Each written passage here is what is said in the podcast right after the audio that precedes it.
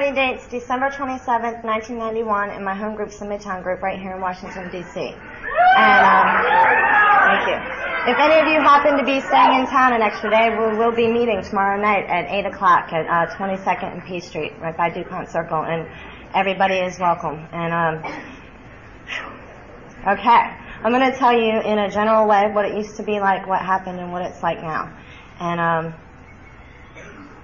I was thinking that I was never, I was weird before I took a drink. And by the time I took a drink, I really needed to take a drink, because if you lived, and you did, the way I did inside my skin, you needed some kind of relief too. And I didn't know that's what I needed. I just knew that from a very early age, I felt really afraid. I never felt like I fit in anywhere. I was terrified of people and life from as far back as I can remember. I was always really quiet and really shy, and I had like a couple friends, and my little sister used to like protect me in the neighborhood and from the people that weren't trying to do anything to me. But I've always been kind of paranoid too, and I was thinking my first drink. Happened about the same time of my dad's last drink, which is really an important part of my story.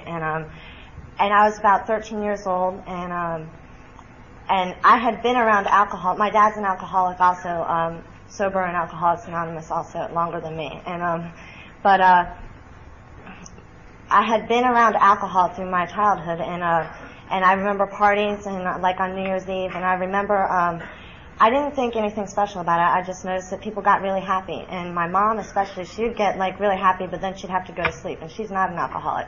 But a couple other people who hung around our house were alcoholics. And they drank a lot. And they got really happy. And we had this guy come over on New Year's Eve. We'd always have the party with like cases and cases of all different kinds of alcohol. And I never thought about taking a drink, but I saw that like grown-ups were cool to hang out with then. And other than that, I didn't really talk to him. And so I took my first drink when I was about in between 7th and 8th grade, about 13 years old. And somehow I knew that when I was going to drink, I needed to set out newspaper on the floor because I had a feeling I was going to throw up. And I wanted to be prepared. So my dad was like in detox or something.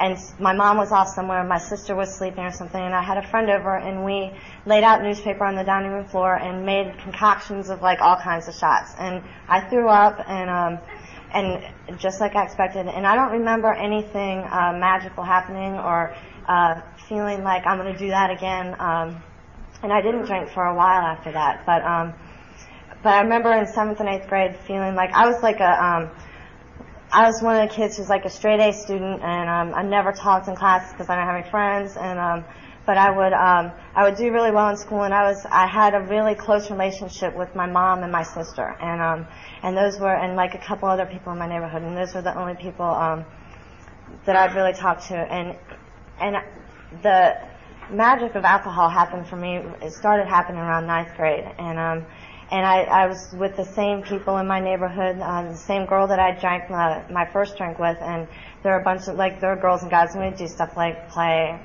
kickball or whatever we would do.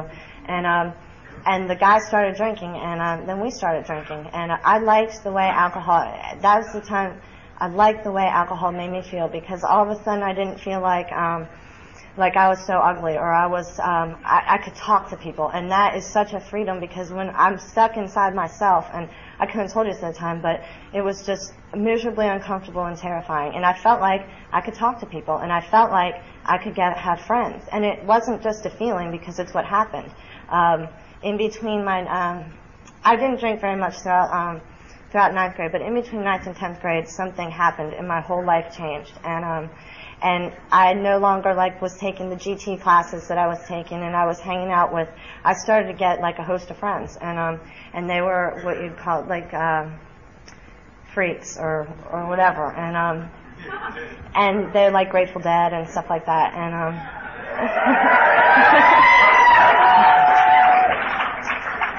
but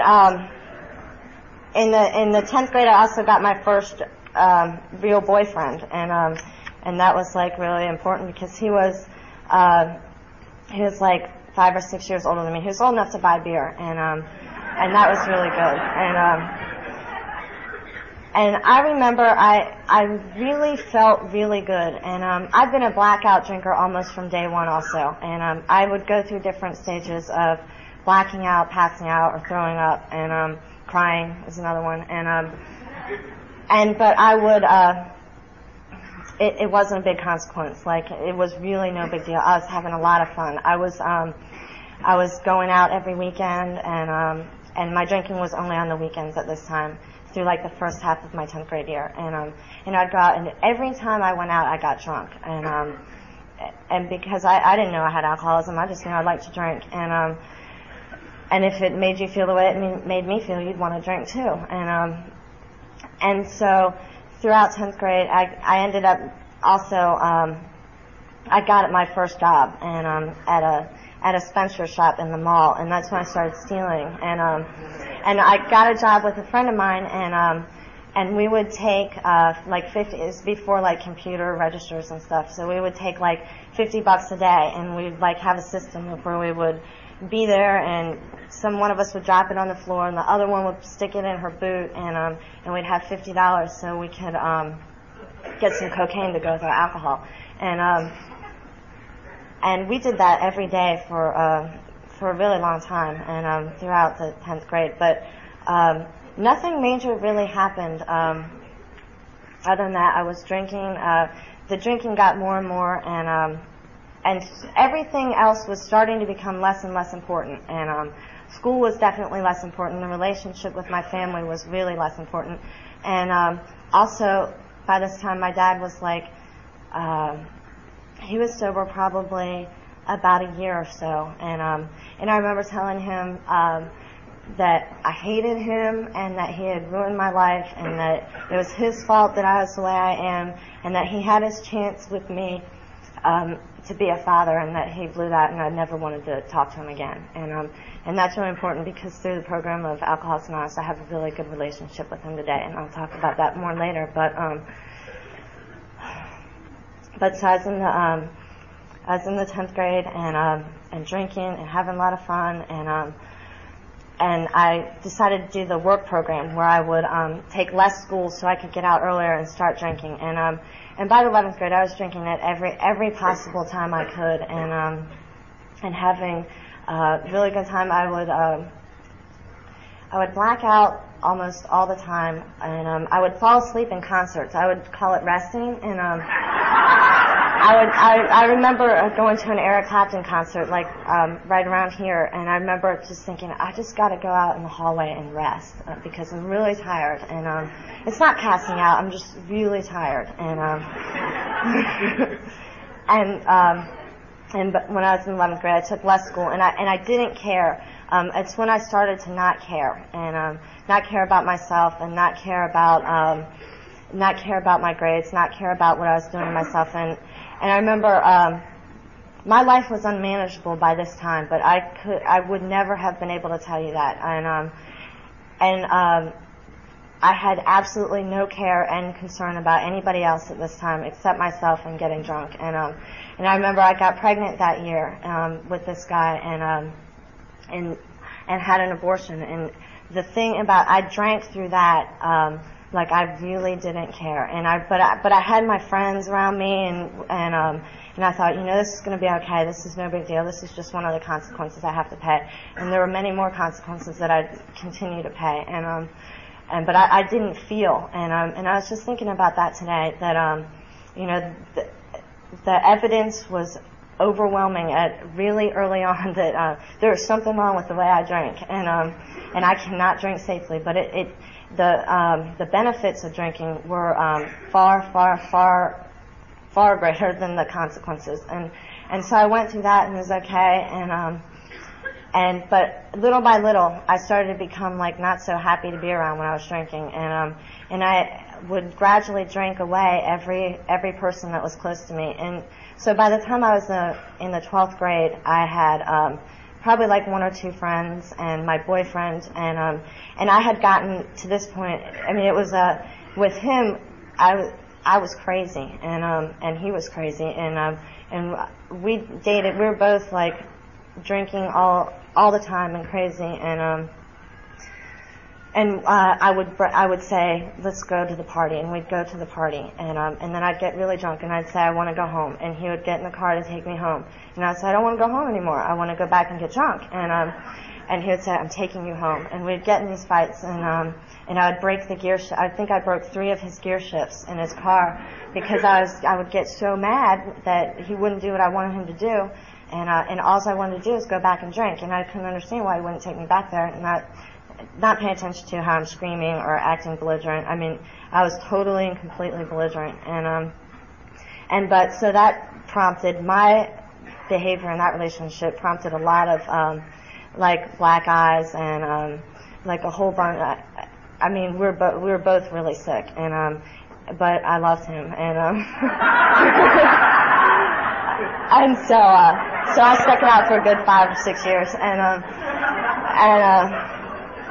And so by the time I was graduating from high school, I wasn't the type of girl who could do cheerleading or sports or anything like that. I just couldn't do after school activities because they would take up the time of my drinking, and besides the fact that of the fear of people and never being good enough. No matter what, I was never good enough, and couldn't do anything, so I didn't do that. So by the time I graduated from high school, I remember thinking, this was supposed to be a happy day. You know what I mean? I'm graduating high school, and I'd been going to the same high school for 6 years, and had a lot of friends there at one time. Oh no, it was like 7th to 12th grade. It wasn't like no. But so. On the night of, I remember on the night of my graduation thinking something's wrong. I mean, that's like a clear camera shot. Something's really wrong here because I didn't feel happy. I didn't feel like I deserved to graduate high school. I didn't feel like I accomplished anything because I was just get over. And I'm the type of person who'll do at least as possible to get by. But that wasn't what it was. I felt completely alone and completely isolated, and the only thing I knew to do was drink. And the only people that would hang out with me was this guy, and I knew I was going to go over to his house that night. And I had so many mornings of waking up thinking, I can't believe, why am I doing this? I hate myself, and I hated myself, and that pitiful and incomprehensible demoralization, and waking up and thinking, what am I doing? And I knew that's what I was going to do that night because I couldn't go to any of the parties where everybody was because I had gotten to the point where you needed to take care of me when I drank, and because I would cry and life was depressing, or I would pass out, and you'd have to carry me because I would pass out to the point where you would think I was dead. I would be like, there's no pulse, and so people were really, really sick of me, and so I went over to his house, and I was like, I just remember waking up in the morning, and I knew something was really wrong, and my first real consequences from drinking happened about a week after my graduation from high school, and I remember I went to an all-day party at this place called Wilmer's Park in Brandywine, Maryland, and that was, they'd have all these bands come, and you'd spend the day drinking, we got there probably sometime in the mid-afternoon and left really late in the day. And I don't remember a lot of that day.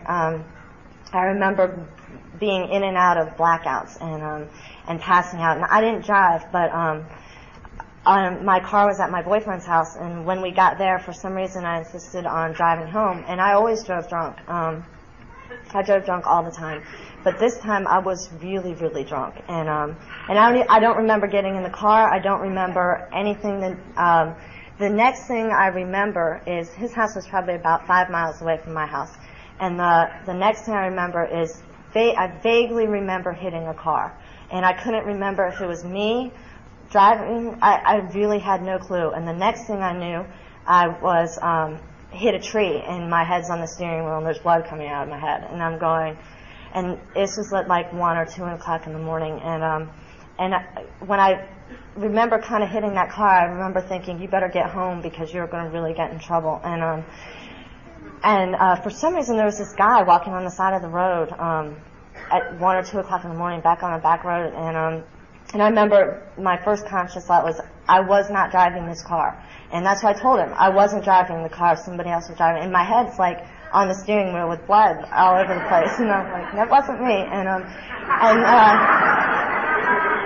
The next thing I know, I was in an ambulance, and there were ambulance and police cars around, and I thought, did I hit somebody? That thought quickly went away, and they said, and the paramedics are telling me, you know, you hit somebody, she's okay. And I've heard since I've been in Alcoholics Anonymous seconds and inches, and I wouldn't be here tonight. And that's one of the times that I can clearly see that if I had been like 1 foot over, I would have killed her, or myself, or the person who's walking down the side of the road. But I remember being in that ambulance, and from that point on, I was pretty sober. And they took me to the hospital to get stitches. And I remember being there, and I was so crazy. I was acting like I'd heard refuse a breathalyzer, and so I refused a breathalyzer. And so they said, you have to take the breathalyzer, and I'm like, I'm not going to take the breathalyzer. And so they handcuffed me to the hospital bed, and because I was scaring this little kid was there with his dad, and he was coming to get like medicine or something because he was sick, and I was scaring him, and so they handcuffed me to the hospital bed, and they took me down to the police station after that, and a friend of mine was the magistrate there, and I remember, and so he gave me cigarettes, and they took me up to the holding cell or whatever, and that was another time I thought, this is not happening, and this is not me, you know, I have a lot of potential, and I'm not supposed to be here, but there I was, and I remember I felt humiliated, and I had to call what eventually happened is I eventually agreed to take a breathalyzer test because they weren't going to let me go home if I didn't take a breathalyzer test. And by the time I took the breathalyzer, I still had a .22 blood alcohol level, and that was hours after I had taken the last drink. And the thing about that is I was functioning pretty well at that time too. That was like my functioning level of alcohol. And so my mom and dad came and picked me up. My mom and dad got divorced right when I started drinking, and he got sober. But they both came and picked me up and took me home, and they had no idea how much I was drinking. But I remember my dad had a talk with me that day, and I so much couldn't hear a thing he said. He said, you know, I'm an alcoholic, and there might be a chance that you're an alcoholic. And I thought, I am not an alcoholic because I am never going to be like you, and I'm not going to do the things you've done, and that's the last thing I'm going to be. But I didn't say that. I said, yeah, whatever. But I remember him trying to explain to me that day that I didn't have to drink. He said, just think of it this way. You just don't have to drink today. And I thought, you are crazy. You don't get it. Why would I not drink today if I know I'm going to drink on Thursday? And I so much, why would I not drink today? And this was hours after, I got out of the holding cell for my DWI. And I was supposed to start a job the next day, and I had to call in and say I got in a car accident because other than my head, the whole left side of my body was like black and blue, and I didn't think that would be a really good way to start my new job, so I called in sick with a car accident, but I started that Tuesday, and I got a job at this Midas Muffler shop in Burke where I lived, and I fit right in there, and I worked with a bunch of alcoholics, and I worked there for the next 2.5 years where I really, really hit a bottom, and I always, I forget that, you know, I say I worked with a lot of alcoholics and a lot of people who drank a lot like I did. And they were the first people I felt comfortable around, you know, because I didn't feel comfortable around my friends at high school anymore. They didn't like me, and they didn't want to be around me, but I felt comfortable there. But there was one guy, that I worked with whose name was Carrie, who was sober. And he was the first person who really, who took me to my first meeting that I went to years before I got sober. And I remember I went to his third anniversary. But I started working at this job, and I loved it because everybody drank. We had lockers where we could keep alcohol, and I was I started college also at George Mason, which was right down the street from my house. this was in the summer of 1988 that I got my first DWI, and I was starting college in September of 1988, and I got my job right in there too. And so I was starting college, and I was like, okay, you know, I'm going to straighten out my act. I'm just going to drink, you know, a little bit, and just enough to feel comfortable, and I'm going to go to school, and everything's going to be okay, and I'm not going to and I'm going to like myself, and stop doing things that make me hate myself. Thank you. And so I started school and was working part-time at this muffler shop. And I did really well in school. I don't know how I did really well in school, but for the first two semesters I was in school, I got like on the dean's list and did really well. And but I was continuing to drink every day. And I remember, like, for that year, I would drink and I would drive drunk. I got off work at 6:30, and I would start drinking before I got off work. And I drank beer. Mostly I drank beer, and or I drank whatever was there, but I loved beer. And so I would drink to the point that I was really, really drunk, and then I would drive home. And every day I would drive home, there was this gravel road, and I worked only, like, 5 minutes from my house, but and this gravel road, and I would come to on the gravel and be like, oh my God, I can't believe I'm passing out while I'm driving. But I did it every single day, and after my first year in college, I decided I really couldn't go to college anymore because I could not. At this point, anything and everything that got in the way of my drinking, I had to get rid of, and I was getting in. I was getting in a lot of fights with this guy that I was dating, and I remember, like, being holed up in the Midas Muffler shop, and he would, like, drive his truck up on the grass, and I'd be hiding in the back, and it was horrible, and it's kind of funny now, but it was really horrible, and by this time I had enough bruises or black eyes that I wasn't allowed to see him anymore. My mom said, you cannot see him anymore. He's not to come to the house. He's not to do this, and I remember one night I was still going to see him. I wasn't going to stop seeing him. And so I would stay late at work, and I would, and the guys I worked with were older than me, and there was a bar in the same, like, shopping center complex that I worked in, so I could drink in the bar with them, when I was with them.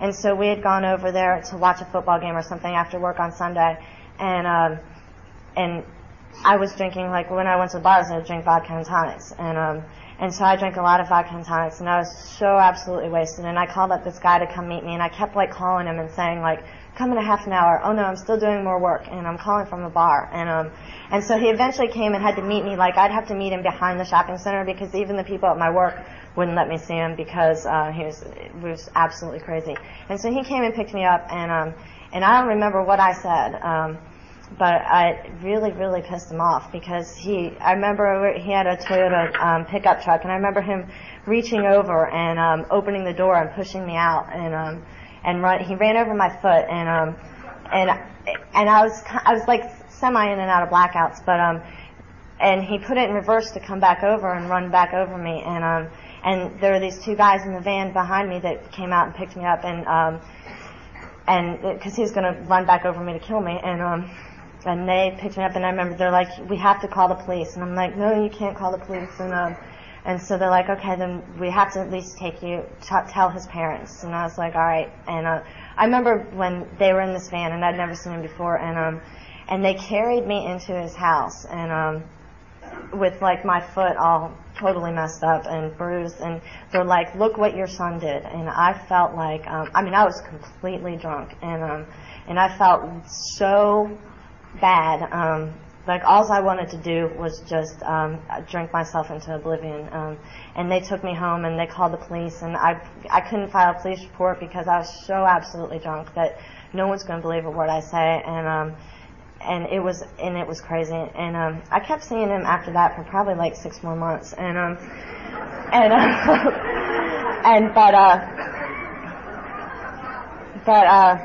so I couldn't stop drinking by this point, and so I would see him on and off, and so we like, I think we broke up for a while after that, and I was at another all day party where I met this other guy in the blackout, and the next thing I know, I was moving in with him, and I swear to God, I had no idea who he was, but I had gotten to the point where my mom was wising up to, like, how I was drinking, and she would, like, wait up for me, and I would, like, when I got home, I had to bring extra beers with me because I needed to fall asleep, and as drunk as I was, it wasn't drunk enough to fall asleep because I had to have some more when I got home, and so I got, like, I would stash beers in whatever part of clothes I had on, and I would, like, run inside and try to hide them somewhere really quickly before she would come down the stairs, and find me, and so that was getting to be really a pain, so I moved in with him, and because I had anything that got in the way of my drinking was done, and right around this time I got my second DWI, and as a result, and it was like within a year, it was like right over a year since my last DWI, and I remember I wasn't going to tell anybody about it because I had gone to ASAP for my first DWI, and they said there's a 50% chance you're an alcoholic if you get one DWI, and there's an 80% chance if you get two. And so for some reason that stuck out to me, so I wasn't going to tell anybody because I didn't want to be an alcoholic. And so I hired a lawyer, and I went to court, and they charged me as a second offense within 5 years, and for that I got... a really high fine, 180 days in jail with 175 suspended, 100 hours of community service, lost my license for 3 years, and was like completely, I had nothing. And I remember my lawyer got it so I could go to spend the days in jail on the weekends so I wouldn't lose my job. And so I went to court on Monday, and I had to come back on a Friday. And by this time I was living with this guy. But I remember calling my mom from the payphone at the jail, telling her I was at the beach, and it was. And the thing about it was that really scared me, and looking back, is that it really wasn't a big deal. That really wasn't a big deal. The second DWI was much less humiliating, much less, awful than the first one, because it was just part of what I had to do, and I had to drink, and there was no question that I was going to drink, and I didn't care.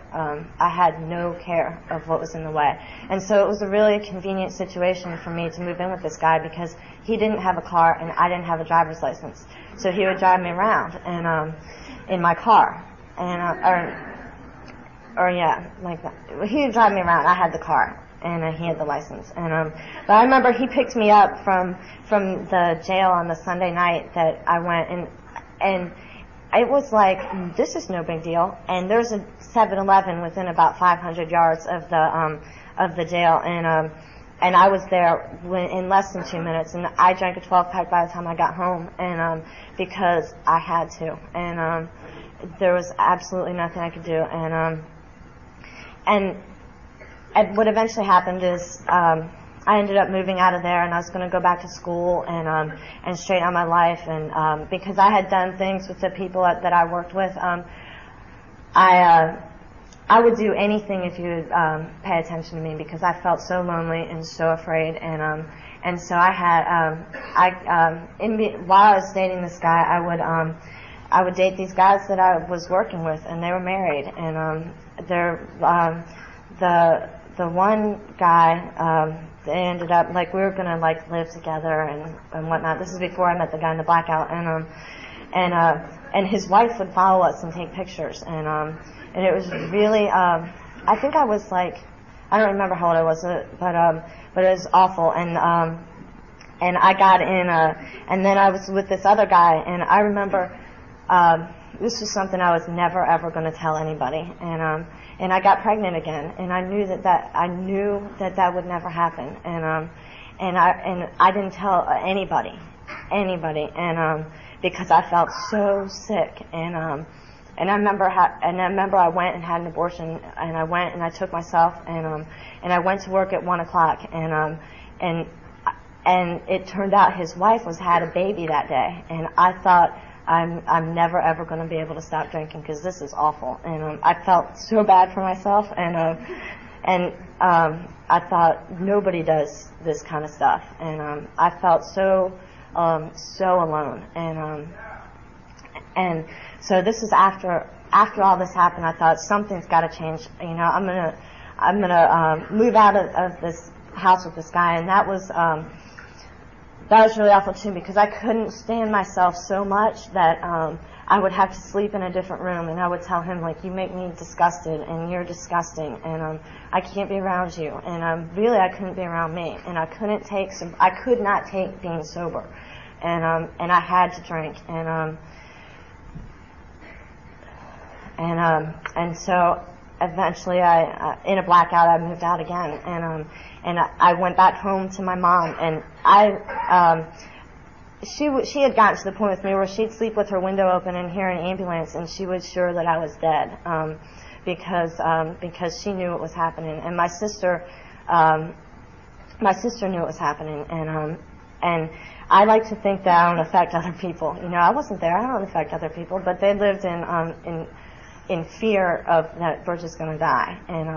And so I was like, and they were so happy that I came home, and I was like, you know, everything's going to be okay.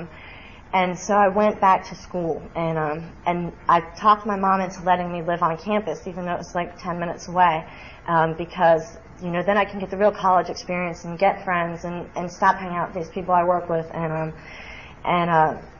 so I did, and absolutely nothing changed, and I was drinking. By this time, I was drinking every day, every time I could drink, and throughout work, I would drink and do cocaine, and I would do cocaine. The main thing I liked about cocaine is that it would let me drink more, and so I went back to school, and I had a roommate, and she had like all this frilly stuff on the tables and stuff, and I was in nail polish, and I thought, we were so not going to get along, but under her thing she had bottles of alcohol, and I thought, yeah, all right, and this would be good, and I remember going there, and I forgot to say I tried to go to school a couple other semesters in between there, but I it's kind of like what Josh talked about last night. I could sign up, but I couldn't show up, and I couldn't cancel the classes. I couldn't withdraw. There's paperwork, and I could not do it, and I could not do anything, and so I was back in school. I failed out already in 2 semesters because I couldn't withdraw from the classes, but I was back. They let me back, and that's where I hit my bottom, really, over those couple months that I lived at school, and it was. I had sold my car because my lawyer had told me that if you get charged with 3 offenses within 5 years, you're a habitual offender and you go to jail for 5 years, and that scared me. And I knew that I couldn't stop drinking and driving. I knew I couldn't, so I had to sell my car so I could stop driving. And so I bought a bicycle, and I lived at school, and I would bicycle to work, and I couldn't go to class. I went to one class once, but I remember I sat like against the wall, and I felt like it was absolutely miserable to be in my skin, and if I was sober in the slightest, and I felt paranoid, and I was sweating, and I knew that everybody knew how I felt, and I just had to get out, and I just had to get back to my room where I could drink, and so that's what I did. I went to one class once, and my roommate and I ended up not getting along really well because I couldn't stop drinking. And so I went to work one day, and I came back, and all of her stuff was gone, and so I had my own room, and I was really happy about that. And I could not. I remember picturing myself when I grow up, because I thought, you know, I could never ever picture a day that I was not drunk. And it had been such a long time since there had been a day that had gone by when I hadn't taken a drink.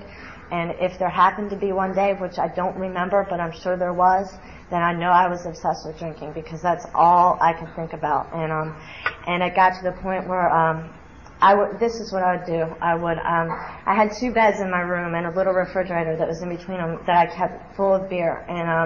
And I would wake up in the morning, and I would drink 2 or 3 warm beers or cold beer, whatever it was, and I would throw up in the trash can in my room, and then I was too paranoid to go in the bathrooms because there were people in there, and there was something really wrong with me, and I knew that, and so I couldn't be around them, and so I would brush my teeth with my finger and spit in the trash can, and then I would try to ride my bike to work, and I would try to like survive the couple hours that I had to work, and then somebody would give me a ride home. And I remember on my 21st birthday, I went out with the guys I worked with, and I remember thinking, you know, it's gonna be different when I turn 21, and I went out to a bar where it ended up the ambulance had to come because I had no pulse. I was in the bathroom, and I don't remember this, but I was in the bathroom with my pants around my ankles, and there were all of a sudden all these people around me, and I came, like, oh, we thought, you know, they're like, ambulance, we thought you were dead, and I'm like, I'm fine, you know, let me be, and I said, I just need a drink, and so I got another drink, and then I went in blackout, and I don't remember, but they said they like carried me back to my dorm room, and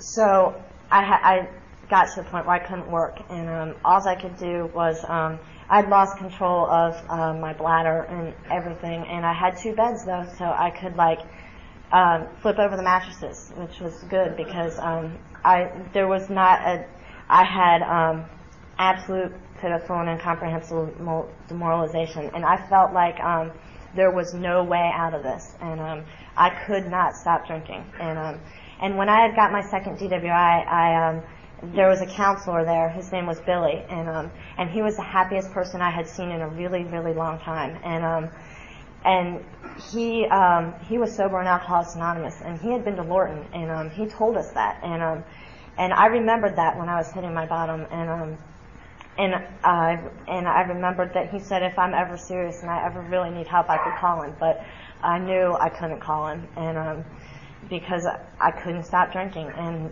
there was no picture in my head for any life without drinking, and so I kept drinking, and the last 2 weeks, 3 weeks of my drinking, I drank from the time I woke up, and I would just pass out, like, for a couple hours in between there, and there was, nobody would, I would call my mom and tell her, you know, school's going really well, and I have a test tomorrow, and whatever, but that, none of it was true, and all I would do is, the only time I'd leave my dorm room was when I'd bicycle up to 7-Eleven to get more beer to put in my backpack and come back, and I drank myself in and out of consciousness, and I would throw up. I tried to take a shower once, and I took a shower at like 2:00 in the morning because I didn't want to run into the people, and I remember I had to take a beer into the shower with me because I couldn't take it, and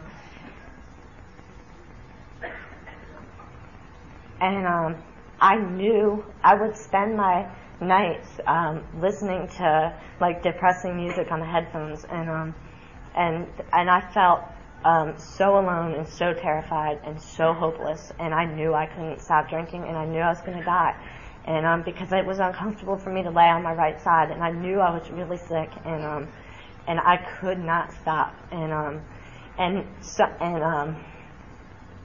something happened because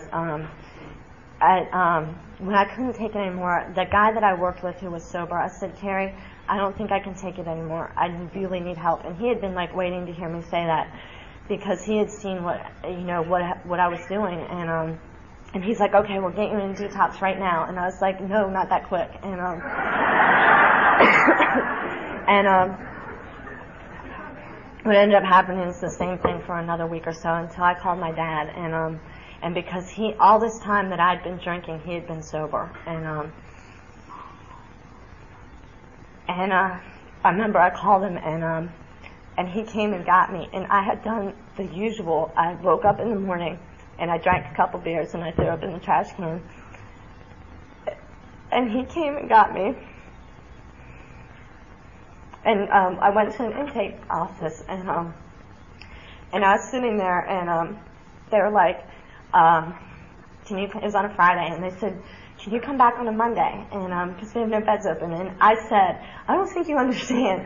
If you let me leave here, I have to go to 7-Eleven and drink." And I couldn't believe I said that because that's not what I wanted to say. I wanted to drink, But some kind of power that's greater than me was working in my life, because I said, if you let me leave here, I'm going to drink. And they said, okay, all right, we'll get you into bed right now. And I went into a detox, and that was like in October or early November of 1991. And I met a guy in detox, and I was sober like a couple days, and I got out, and I was going to be with him, and we were going to stay sober together. And we went to half of one meeting once. And I drank again. I remember while I was in the detox, so I called that guy Billy that I had seen, who was probably the happiest person I knew. And he said, if you need to come to Midtown. And I thought, okay. But what ended up happening is I drank again, and I was living with my mom, and I was drinking vodka out of Coke cans in the living room, and I got back together. I met up with the other guy that we were like beating each other up, and I went down to Georgetown, and I remember drinking there, and we were sitting there by the canal watching the rats, like not up with the people, but down in the canal with the rats, and it was awful, and I woke up again with that same feeling of I can't do this anymore. And I went to Midtown that night, and I got surrounded by people, and that was in December of 91, and my sobriety date's December 27th. And I lied about my sobriety date for the first year and a half I was sober. I pretended it was like December 15th because I drank one more time after I came to my home group, and it was like after Christmas, and I felt alone and sorry for myself, and I felt like when I left Midtown that night, I felt like for the first time since I can remember, I felt a little bit of hope. And I felt like these people have something. And because I was surrounded by girls in the bathroom. Like, let me give you my phone number. What are you doing tomorrow? And I'm thinking, nobody has talked to me in a really long time. And they were really nice. And my mom and dad took me to the meeting, and my mom took me home. And I remember feeling like maybe, just maybe, they've got something. And so I drank again and lied about it for a year and a half and picked up my chip when I wasn't supposed to. And it wasn't until I was a year and a half sober that I got honest with my sponsor.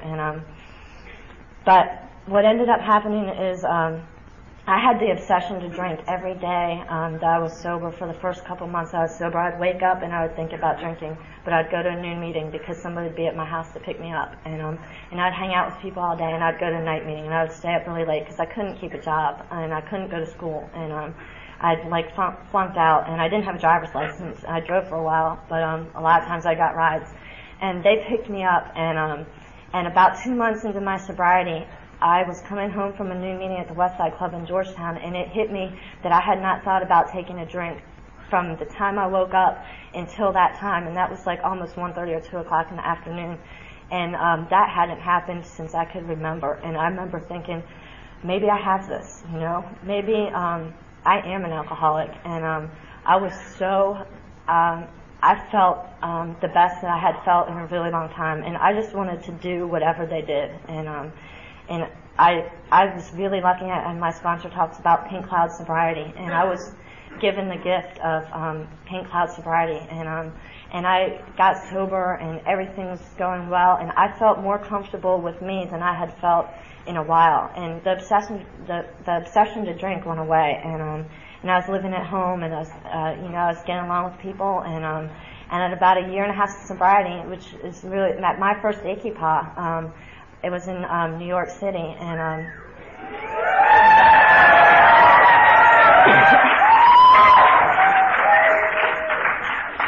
and I started to go absolutely crazy. I was so insane. I had I'd gotten sober, and I'd gotten in a relationship, and I had moved out with this guy, and I had one really close friend in AA, and I got a sponsor, and I had to get my current sponsor at about 6 months of sobriety because my first sponsor stopped doing what she was telling me to do, and so I got my current sponsor, Mike, who has saved my life, and I will be forever grateful for.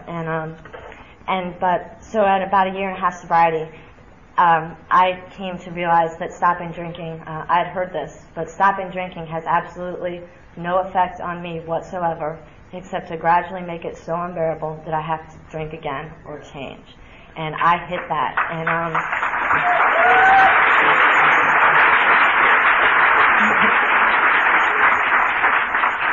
I remember at Ikepa, New York, I remember that being, all I remember is the building being really tall. And I had started the same fears and the same insecurities and the same way I felt came back sober. And I knew why I drank, and I knew I was an alcoholic. But I had done absolutely nothing up to that point in regards to recovery of the steps. And I'd just been okay. And I started, the way it came back for me was I had major hypochondria. And I got to the point where I could not move off my couch because I was certain I was dying of something. Sober, year and a half. And I was so afraid, and I knew I couldn't make it. And I knew why people shot themselves in the head too, because my head would not stop. And what ended up happening is I got out of that relationship, and I felt like I'm gonna die. And I felt the same feelings that I felt throughout my whole life. I felt sober, and I knew I couldn't drink.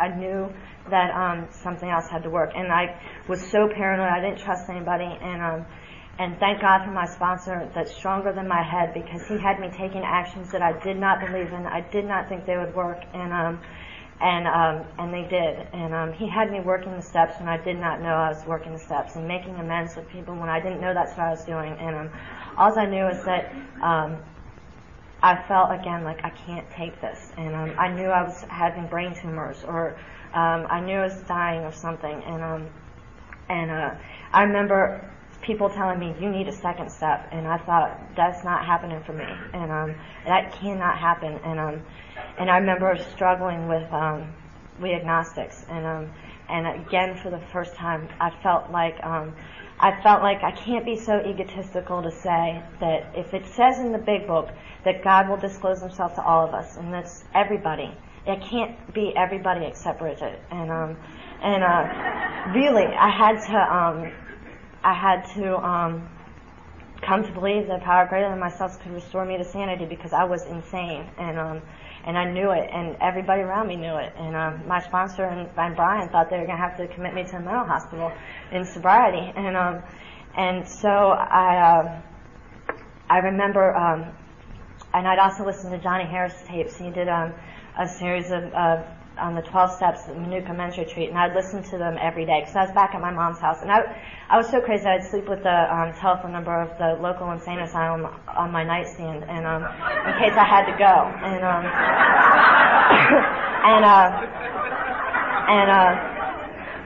but I remember the day, I needed a sponsor then. And I hadn't needed a sponsor up till then, but I needed my sponsor, and he was there, and I remember he had me making amends with my dad, and he had us over for my mom and sister went up to visit our relatives, and he had me pick up my dad at work and bring him over to his house for Thanksgiving dinner, and shared his life and his time and his family with me, and that relationship with my dad is current, it's good, and I remember I went to my sister's graduation from college, and he told me he was proud of me, and he's proud of me for showing up, and because that's something I'd never been able to do, and all through this through 2 to 3 years of sobriety, I read the big book like my life depended on reading the big book, and I looked for the directions, because I also got to the point where I was paranoid that my sponsor was lying to me and trying to get me, and so I knew that I could trust the book, because the person who wrote the book didn't know me, and they weren't out to get me. And so I looked for the directions, and I thought, okay, I've got to do this. And so I did what the big book said, and I remember one day thinking, I know Alcoholics Anonymous will work for me, and I had come to believe, and I didn't even know it, and I also went through a time during this time where I stopped talking to my sponsor, and I was getting another sponsor, and I had gotten so judgmental and so resentful at the people who saved my life that I nearly died over it, and thank God that people at Alcoholics Anonymous program, where if people give you 1,001 chances, and people reached out their hands to me and literally pulled me back, and I remember doing an inventory with Brian. That he made me write my inventory, and I'm the type of person who likes to blame you. It's not my fault, it's your fault. And and he made me write my inventory. He wrote it, I had to talk it, and I still have that because I know that that's the truth, and so I got to get my sponsor back, and my sponsor's been my sponsor for almost 6.5 years now, and through the 2nd to 3rd year of my sobriety, I got to the point where I was comfortable in my own skin, by myself, just me, with you all. And I started to do actions in Alcoholics Anonymous that I'd never done before, like read the literature, like help. I started sponsoring people. I started to get out of myself, and I started to feel like I had, like I fit here, like it was okay for me to be here. And I remember, and I think I'm still, still doing the same things, but things got really good again, and this time I had a program, you know what I mean? I did a 4th and 5th step, I did a 6th and 7th step, I remember when I did my went over my 8 step list with my sponsor, it was the first time that I really saw myself. I did the 4th and 5th step, and I knew that it was me, but I felt like I was writing about somebody else, and I still felt like it was somebody else's fault, and but when I had to write down the people I had harmed and what I had done and read it to him, I got a picture of myself that was an accurate picture for the first time. And I didn't like the picture I got, but I loved the freedom that I felt, that I knew that it was going to be okay because I knew there was a set of action. I knew I could trust somebody to guide me so life would be better. And that's what happened. And I did that, and I currently do that. I'm a part of a home group that is really strong in sponsorship and really believes in meetings, and thank God for that, because there have been so many times that I just talked about where if it hadn't been ingrained in me to go to a meeting, I wouldn't have gone, and because I didn't care, and I remember I want to talk about because I started to feel better and the promises started to come true, and the joy, and I started to have a play every year, and our home group puts on a play at NIH on New Year's Eve, and I got to be a part of that, and I got to be a part of writing it with somebody. And I remember the first time I ever felt joy in sobriety, we did a play as Camelot on New Year's Eve, and we had worked on it for a whole year, and then when the curtain closed and everybody screamed, I thought, this is impossible. This is impossible for me to feel the way I feel. I felt like I was a really small part of something that was much bigger than myself, and I felt so grateful to be just where I was, doing just what I was doing, just being me with you. And I hadn't felt that. And going to the World Convention was another time that went to California with so many people. In 95, and I remember we were just talking about it the other day, walking into Jack Murphy Stadium, and my whole group had 3 rows in the stadium, and I felt like listening to Sharon talk on Friday night, and who we were fortunate enough to get to come do a women's retreat for our group last year, and but listening to her and being there with them, I thought this is impossible for somebody like me. I cannot stop drinking, and by myself, I cannot stop drinking, and we went to Ikepa in Hawaii that year also. About 80 of us flew over, and that was unbelievable, and that was it was amazing, and I did not think that this type. I knew when I was drinking that I was going to be one of the ladies in a rocking chair drinking beer until I died, and I thought these kind of things don't happen to somebody like me, and getting to share experiences with people that I have real friends, and I got my driver's license back. I got to graduate from college. I got to I'm currently getting in school to get my master's degree, and this is all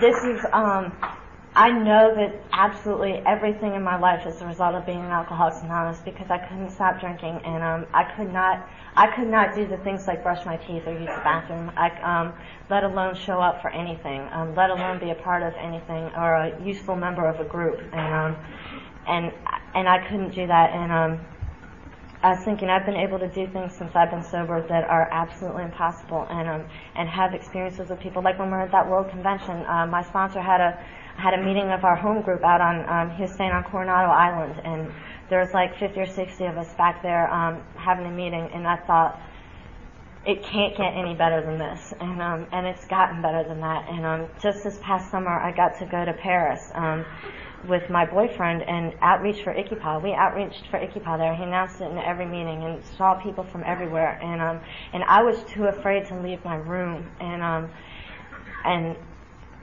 I cannot. I am so grateful to be sober. I'm so grateful to be a member of Alcoholics Anonymous, because it has given me. I knew I was going to die, and I knew it was going to be miserable. And I have been given a completely new life with friends that I love, and I'm the type of person also who's so self-centered they can't give a shit about anybody else. And there are people in my life that I really honestly care about, and that mean the world to me. And the different experiences of getting to be a part of Alcoholics Anonymous. I never want to leave Alcoholics Anonymous. And